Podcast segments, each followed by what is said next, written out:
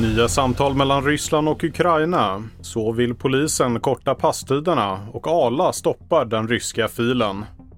TV4-nyheterna börjar med kriget i Ukraina där nyhetsbyrån Reuters rapporterar att nya videosamtal hållits mellan Ukraina och Ryssland. Samtidigt säger rådgivare till Ukrainas president Zelensky till BBC att Ryssland inte är seriösa med förhandlingarna.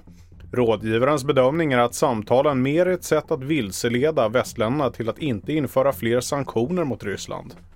Och minst åtta människor har omkommit efter ryska bombningar av ett bostadshus och ett köpcentrum i de centrala delarna av Kiev i natt. Och från och med ikväll har staden valt att införa ett nytt utegångsförbud som ska gälla fram till onsdagsmorgonen.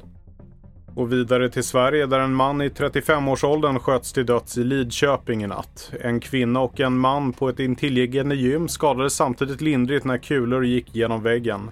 Gymägaren Robin Fågelqvist beskriver paniken. Min första tanke är att det kommer någon form av skott utifrån.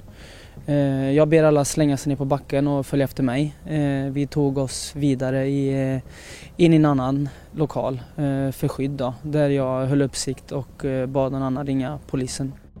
Dagens Nyheter rapporterar att Arla slutar sälja den populära filmjölken Kefir. Enligt företaget anses förpackningen vara opassande då den förknippas med Ryssland. Den ska dock återkomma med ett annat namn senare i år.